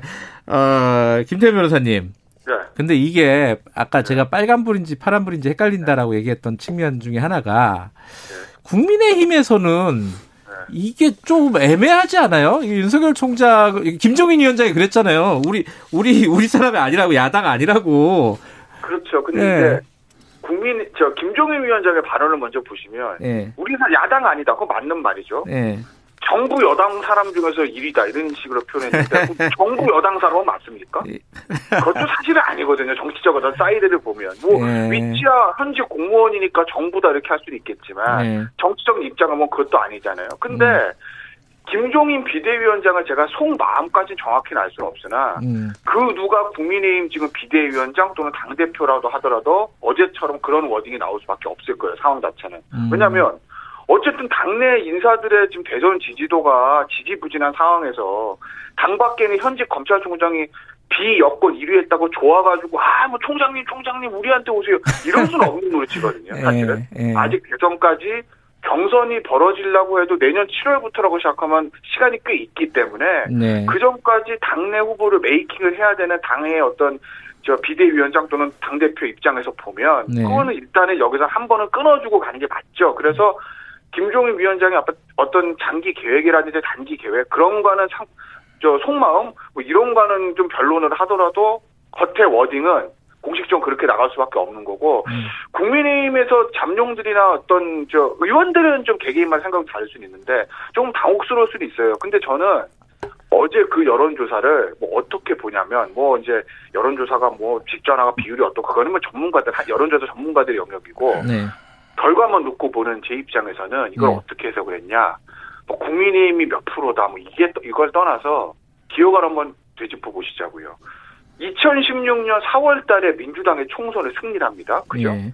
그 전까지 대선 여론조사 보면 당시에 이제 김무성 전 대표죠. 이제 물론 예. 가 계속 1위를 한 20개월 동안 1위를 해왔고 반기문 유엔 사무총장이 조금씩 올라오는 경우도 있었고 그런데 총선에서 민주당이 승리한 다음에 당시에 미- 문재인 전 대표가 1위로 올라섭니다. 네. 그 이후에 1위를 거의 뺏기지 않고 대선을 이기고요. 네. 그 이후도 여론조사 보면 최근 4년간 민주당 계열이 아닌 사람이 여론조사 대선 후보 1위를 한 적이 없어요. 아하. 간혹 예를 들면 뭐 반기문 유엔 사무총장 잠깐 또 잠깐 잠깐 일을 한 적이 있지만 총선 이후 지금 한 5년 됐잖아요. 2016년 네. 저 4월 기준으로 하면 4년 넘었잖아요. 그 4년 동안 대부분 민주당 계열 후보들이 1위를 했다는 거죠. 음. 민주당 계열이 아닌 비민주당 계열에서 어찌됐건 간에 여론조사 1위를 찍었다는 거는 음. 이거는 사실은 좀 시사하는 바가 크다. 좀 그렇게 음. 좀 저는 좀 큰 틀에서 보고 싶다라는 거지 이런 조사를. 알겠습니다. 우리 김태현 변호사 머리가 좋아요. 옛날 수치까지 다 기억하고. 신기해요. 그렇게 보이진 않는데. 네, 아마 기억력이 되게 좋은 것 같아요.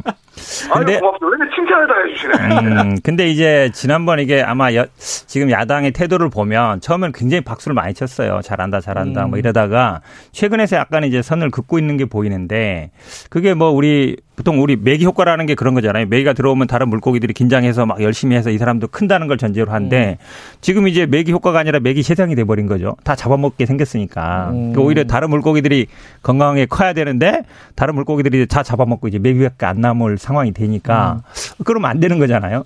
근데 결국은 지금 야당이 아마 윤석열 총장을 받아들이긴 쉽지 않을 거예요. 왜냐하면 뭐 이명박 박근혜 구속했던 전력이 있고 그 다음에 정치 지금까지 아마 이 갑자기 뭐 대권 후보로 막 1위로 났던 분들이 대부분 보면 국회의원이라든지 아니면 장관 뭐 수석이라든지 지방 자치단체라든지 그런 경험이 없는 분들이었어요. 음. 근데 박정희 전두환 말고 쿠데타로 잡은 사람 말고 지금까지 네. 대통령 한 사람들은 어떤 식으로 간에 국회의원을 했든 자치단체를 했든 뭐 장관 수석을 했든 두 가지 정도는 했던 분들이에요. 왜냐하면 네. 정치형에 들어왔단 말이에요. 음. 근데 그렇지 않은 사람들 제3의 영역에 있던 고관이든 아니면 예를 들어 지금 반기문이든 네. 정몽준이든 이런 분들은 아, 정몽준은 국회의원 했었죠. 네. 말고 뭐 이런 분들 보면 대부분 인기는 있었지만 실제로 그걸 만들어내지 못했거든요. 음. 저는 윤석열도 아마 그러면 만약에 정치를 한다 그러면 제3의 후보로 남을 가능성이 더 크다. 음. 어차피 여당에서는 받지 못하고 당연히 야당에서도 쉽지 않고 그럼 제3의 후보로서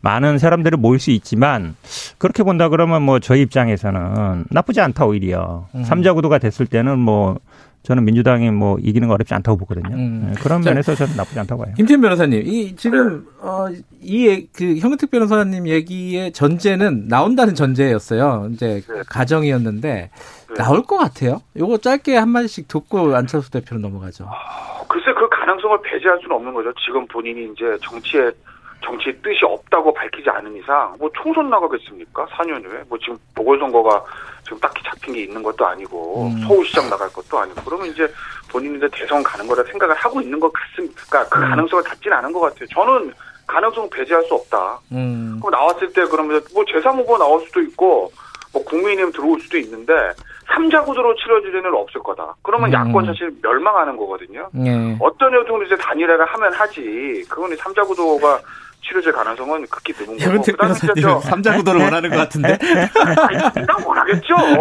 근데 이런 건 있어요. 네. 국민의힘 내에서 전직 대통령 두 명을 잡아놓기 때문에 뿌리 깊은 반감 음. 그런 게 없을 수는 없죠. 있죠. 네. 다만 그것 때문에 윤석열 총장이 예를 들어서 대선 직전까지 1위를 달리는데 윤석 총장을 후보로 만들든지 아니면 단일화로 손을 잡든지 네. 뭐 어떤 이런 형태인데 야 우리 전직 대통령 두 명 잡아놨잖아. 그러니까 나는 윤석열 이한 사람이랑은 절대 같이 정치 못해. 네. 라는 생각들을 계속 가지고 있는다면 대선 못 이기는 겁니다. 네. 그럼 정치하면 안 돼요. 알겠어요. 현택 변호사 한마디만 하면요. 네. 지난번 대선 때 생각해보면 알겠지만 반기문 사무총장이 나왔을 때 뭐 이렇게 막 따라갔어요. 네. 우리 저 지금 야당에 있던 분들이. 근데 이분이 갑자기 아 나 못할 것 같아. 이러니까 완전히 어찌 보면 이제 약동을 오리 하신 데 됐거든요. 그런 면에서 보면 저는 아마 윤석열 총장이 나와도 거기에 따라가거나 이럴 정치인들이 음. 많지 않을 것 같아요. 그렇게 음. 본다 그러면 아, 같이 하기는 쉽지 않다. 음, 어쨌든, 예, 음. 여기까지 하고요. 왜냐면 안철수 대표 짧게 하고, 뒤에 이제 중요하신 분이 예정이 돼 있기 때문에, 이 전태일 열사 친구분이 아, 지금 예. 예, 예. 전화 예정이 돼 있어서 어, 안철수 대표 좀 짧게 한번 해보겠습니다. 이 안철수 대표는 저 제가 궁금했던 거는 이게 형은택 변호사께서 가지고 오셨잖아요. 아니 왜 이 얘기를 했을까? 이거 안 통할 게 뻔한 건데 뭐 신당 창당하자, 뭐 새로운 플랫폼 만들자. 이 계산, 정치적인 계산이 뭐였을까? 어떻게 보십니까? 그러니까 지금 얘기가 약간 바뀌고 있죠. 그러니까 어쨌든 시장 안 나간다 그러면서 대선을 염두에 둔 뭐 플랫폼이다 이렇게 음. 얘기하는데 뭐 지금 뭐 회사 만드는 것도 아니고 플랫폼 얘기는 할 결국은 이제 당 당대당으로 합당하자는 거거든요. 네. 근데 이제 예전 같으면 세력이 있고 이러니까 뭐 당대당 합당 얘기도 되는데 지금은 이제 뭐 100대 3 정도니까 네. 이 당대당 합당이 안 되잖아요. 네. 그러다 보니까 이제 뭐 윤석열도 끌어들이고 금사엽도 끌어들이고 그러니까 반문연대 아니라 그러지만 어쨌든 현 정부에 반대하는 사람 다 모아 가지고 이게 맨날 나오는 얘기예요. 뭐 빅텐트니 무슨 뭐뭐 뭐 야권 연대니 무슨 네. 뭐 플랫폼이 얘기하는데 결국은 제가 보기에는 안철수 대표의 정치적인 생명력이 예. 아마 거의 끝나고 있는 게 아닌가. 왜냐면 이게 안 먹히고 있거든요. 아, 굉장히 암울하게 보시네요. 오. 아, 근데, 근데 이제 야당 입장에서 이런 건 있죠. 아, 안품제안이 예를 들어 독자적으로 나왔을 때 시장 후보가 막 삼자 구도가 되면 안철수가 음. 나온다든지 이러면 안 될 것 같고. 그러니까 음. 어떻게든 품긴 품어야 되는데 그렇다고 해서 또 당대당으로 합당하기는 좀 이제는 세력이 너무 약하고. 음. 그러니까 독자적으로 안 나갈 정도 선에서는 어, 갖고 있어야 되는 약간 네. 어찌 보면 계륵 같은 존재라 그럴까요? 음. 그런 신세가 된 것 같아요. 김태현 변호사님은 어떻게 보셨습니까? 이번 상황을? 예전에 보면요.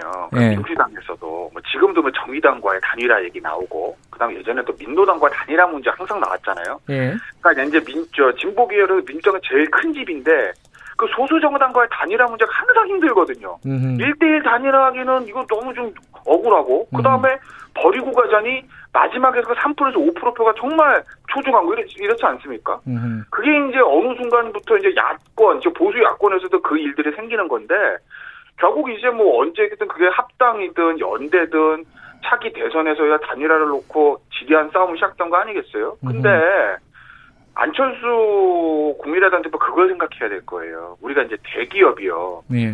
벤처기업 M&A 할 때 굉장히 조건을 좋게 쳐주는 경우가 있습니다. 아하. 정말 보면은 뭐 장부도 별로고 뭐 사람도 없고 아무것도 없는데 왜 그럴까요? 그 벤처기업만이 가지고 있는 독특한 기술 음. 그것 때문에 하는 거거든요. 예. 그러면 안철수 대표가 지금 의원도 두 명밖에 없고 당 조직도 별로 없고 이런 상태에서 예. 정말 새로운 플랫폼 만들어가지고 지금 국민의힘이랑 거의 1대1로 저 하자는 거나 마찬가지거든요. 그러려면 야 안철수밖에 없어.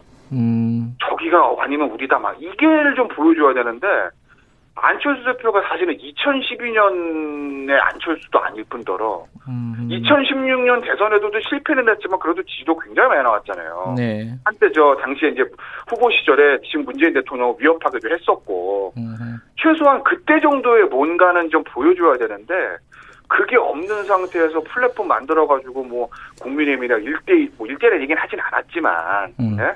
새 집을 짓자 예. 그거 따라가십시오. 그러니까 네. 이제 윤석열 총장까지 끌어들이는 거 아니겠어요? 만약에 윤석열 총장가 내가 품고 있다. 예. 라고 하면 가치는 올라갈 수 있을 테니까. 알겠습니다. 그 윤석열 총장하고 안철수 대표랑 같이 할 가능성이 있나요? 저는 없을 것 같아요. 전혀 없죠. 공통점이 전혀 없잖아요. 알겠습니다. 아, 좀 암울하게 두 분 다 보셨는데 갑자기 제가 안철수 대표 편을 들고 싶어지는 마음이 생겼습니다. 자, 오늘 여기까지 듣겠습니다. 멀리서 전화 연결해 주셔서 주셔서 고맙습니다. 다음 주에는 스튜디오 꼭 갈게요. 예, 알겠습니다. 김태현 네, 변호사님이었고요. 고맙습니다. 그리고 현근택 변호사님 감사합니다. 네, 고맙습니다. 김경래 최강기사 듣고 계시고요. 지금 시각은 8시 46분입니다. 김경래의 최강 시사는 짧은 문자 50원, 긴 문자 100원인 문자번호 샵 9730 무료인 어플 콩으로 참여하실 수 있습니다. 유튜브 라이브로도 함께합니다.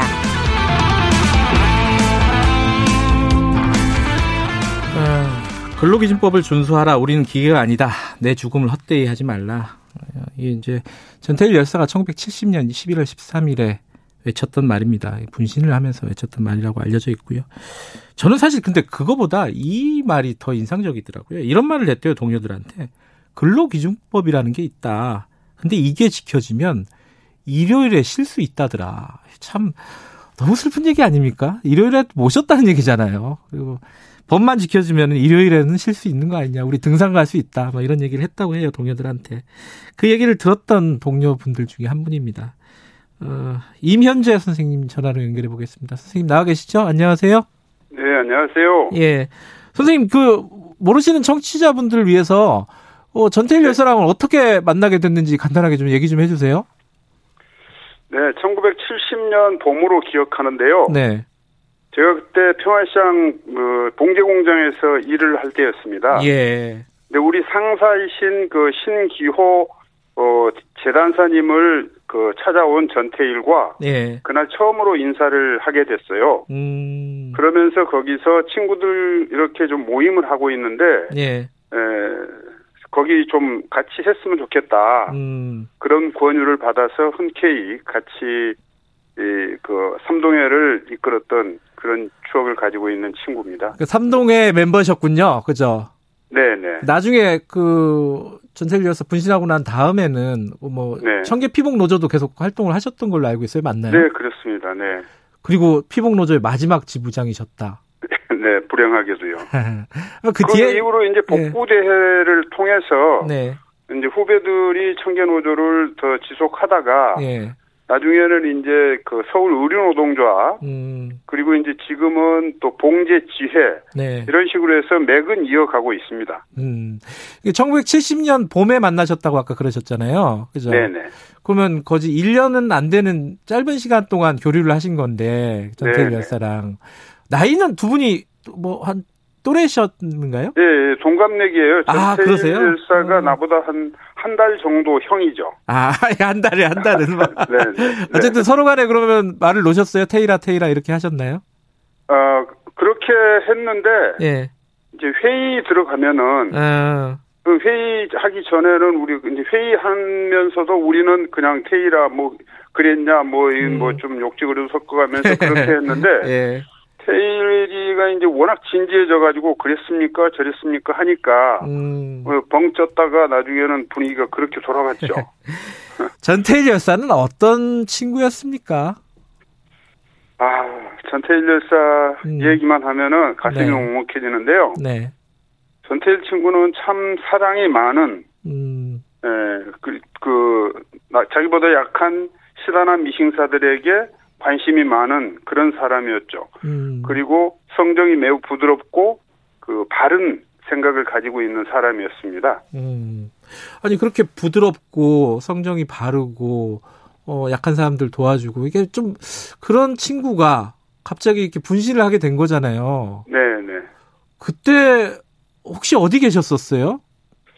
아, 저는 그 전부터서 이제 삼동에 그 재건해가지고 예. 삼동회 활동으로 노동 실태 조사해서 노동청에 진정하고 예. 그 이제 그게 경향 신문이라든지 이런 신문에 이제 기사로 나, 나고 네. 그래서 이제 그런 활동을 하는 도중에 저녁이면 우리가 이제 그 회합을 좀 많이 했어요. 네. 그리고 이제 밥 먹으러 건너가는 청계천 그 복개공사대에 있는 그 길을 건너가다가 네. 그 포장마차를 저녁 장사를 하러 나가는 포장마차하고 부딪히는 사고가 일어나서 음. 그 니아카를 밀고 가던 할머니가 넘어졌는데 음. 어 나중에 이렇게 그 이 경찰을 신고해가지고 음. 보니까 이빨이 두 개 부러졌대요. 음. 그래서 뭐 이제 확인도 저희는 뭐 해볼 수 없었지만 네. 어찌됐든 그 사건으로 해서 저는 재판을 받았어요. 네, 그러느라고 그 전태일 열사가 정 정작 그 분신하는 음. 현장에는 제가 함께하지 못한 그런 그러면 그, 그 소식을 어 전에 들으셨겠네요. 그죠? 네네. 그 이제 처음에 그 들, 듣고 어떤 생각이 드셨습니까? 너무 너무 그냥 하늘이 무너지는 것 같았고요. 예. 내가 뭐 친구를 죽게 한 것 같았고 음. 어, 그 자리에 있어서 같이 죽었어야 하는데 하는 생각까지 심지어 들 정도였어요. 음. 그럼 그 뒤에 노조 활동을 열심히 하신 것도 그 친구분, 친구 전태일에 대한 어떤 어, 부채감 이런 것 때문인가요? 아, 그게 그것도 많았고요. 예. 이제 저도 뭐 사실은 이제 음. 보면은 어좀 저거 뭐라 그럴까 아 이런 일은 옳다고 생각하거나 뭐 이제 네. 예, 그래서 저도 그 처음에 적극적으로 그 참동회 활동을 했던 음. 어한 명이거든요. 예. 그래서 이제 그런 사명감도 있었고 물론 이제 부채감도 있었고 네. 네 그런 여러 가지 복잡합니다. 그 노조 활동 뒤- 뒤에 하시면서 또 옥살이도 하셨다고 제가 들었어요. 네. 그 처음에도 이렇게 흔쾌히 이렇게 전태일 열사가 친구분이 하- 같이 하자고 하니까 또 같이 했다고 하셨는데 그런 네. 일에 적극적으로 하신 이유가 뭐예요? 아 그 위험했잖아요. 그때 당시에는 시대가 시대인 만큼. 그때 당시는 그렇게 위험하지는 않았고요. 그래요? 음. 우리는 뭐 그런 거 뭐 위험이 있는지도 몰랐으니까 아하. 권력이 무슨 뭐 우리를 뭐 탄압할 거나 그런 생각은 안 했고 예. 단지 그냥 일요일마다 놀 수 있고 아하. 또 뭐 시다들이 월급 못 받고 그냥 징징대고 울고 있는데 그 우리들이 좀 뭉치면은 그런 것 좀 이렇게 해결할 수 있겠다 음. 그런 생각에서 한 거예요. 그땐 진짜 일요일 날 잘 모셨어요? 아 그럼요. 토요일은 뭐 네, 둘째 치고라도. 예. 네, 토요일은 토요일은 뭐 언감생심이고요. 예, 예. 토요일은 평일하고 똑같이 일했고 예. 일요일은 어쩌다가 이제 한 달에 원래는 첫째, 셋째가 쉬는 날로 정해져는 있어요. 음, 그런데 이제 그게 잘 안 쉬어지는 때가 많았죠. 한 달에 두 번 정해져 놨는데 휴일이라고 그것도 시기가 힘들었다. 그렇죠, 네. 근데 그때 당시에 그 봉제 노동자들 현자, 현실이 막 전태일 여사 그 그 읽어보면은 네네. 뭐, 이 전태일 평전 읽어보면 막 폐병에 걸리고 밥도 제대로 못 먹고 진짜 그런 거였어요, 선생님? 아 이제 그 어, 폐병 환자가 뭐 그렇게 뭐 이렇게 많거나 그러지는 음. 않았는데 네. 어찌됐든 뭐 일부는 이렇게 그 각혈도 하고 네. 어 그런 환자들이 있었고 예. 근데 이제 위장병 환자들은 굉장히 많았어요. 안질 음. 쪽하고 위장병 안질. 같은 경우는 음. 네, 식사가 불규칙하거나 그러기 때문에 예. 그건 좀 많았습니다. 근데 지금은 50년이 흘렀습니다. 그죠? 음, 네. 50년이 흘렀는데 이제 어제 전태일 열사 뭐 훈장도 추서가 되고 뭐 그런 것도 네. 보시고 최근에 뭐 노동자들 여전히 뭐 이렇게 산재로 사망하는 사건들도 뉴스를 많이 보셨을 텐데 50년이 네. 지난 지금 시점에서 어떤 생각이 드셨습니까? 그 훈장 음, 받는 거는 네. 늦었지만 다행이라고 생각을 하고요. 네. 그 이제 그 훈장은 단순히 전태일에게 주었다기보다는 네. 어그 우리나라가 이- 그 나라 애국한다는 게 네. 전쟁이라든지 뭐 그런 걸 통해서만 애국을 하는 게 아니라 네. 이런 노동을 통해서도 충분히 애국하는 방법이 있고 네. 어 그런 의미도 담겨 있다고 생각을 해서 네. 어참 다행이라고 생각을 합니다. 예. 에, 그리고 어 노동 조건이나 이런 거에 대해서는 네. 물론 이제 그 주일 근무제라든지 네. 좀 철저하게 이렇게 에, 쉬는 시간 노동법이 지켜지는 그런 사업장들도 있지만 네. 그건 일부 대기업장이거나 예. 어, 뭐 국영기업체 이런 쪽이고 네. 아직도 여전히 그 변형 근로로 인해서 어, 음. 노동자들의 근로기준법 들을 피해 나가는 그런 그 노동자들이 많아서 네. 매우 안타깝게 생각을 합니다. 예. 예. 선생님, 어, 친구 테일이가 가장 생각날 때가 언제입니까? 가끔 가끔 생각이 나세요? 어, 가끔 생각나죠. 어느- 그런데 이제 특히 예. 이런 때 예. 에, 이런 행사가 있고 또 음. 전태일이 추도식이 이, 돌아오고 네. 또 이제 그동안 이제 어머니 또 먼저 떠나 보내셨고 네. 어 그럴 때는 어 정말 어 생각이 많이 나죠. 음. 그래서 어 어제도 그 친구 이승철이도 그렇게 표현했다만 음 치- 테이라 하면서 막걸리 한 잔 하고 싶다 뭐 이런 음. 생각도 날 때가 있고 그러죠. 알겠습니다. 막걸리 한 잔 할 수 없네요, 지금은. 그죠? 친구들끼리 네. 모여, 모여, 모이셔갖고 기억하면서 드시면 좋을 것 같아요. 오늘, 네, 예, 감사합니다. 연결해 주셔서 감사합니다. 네, 고맙습니다. 전태일 열사의 동료였습니다. 이면재 선생님과 예, 잠깐 이야기 나눠봤습니다. 오늘 50주년 음, 기억을 한번 해보죠. 자, 여기까지 하겠습니다. 다음 주 월요일 7시 20분에 다시 돌아옵니다.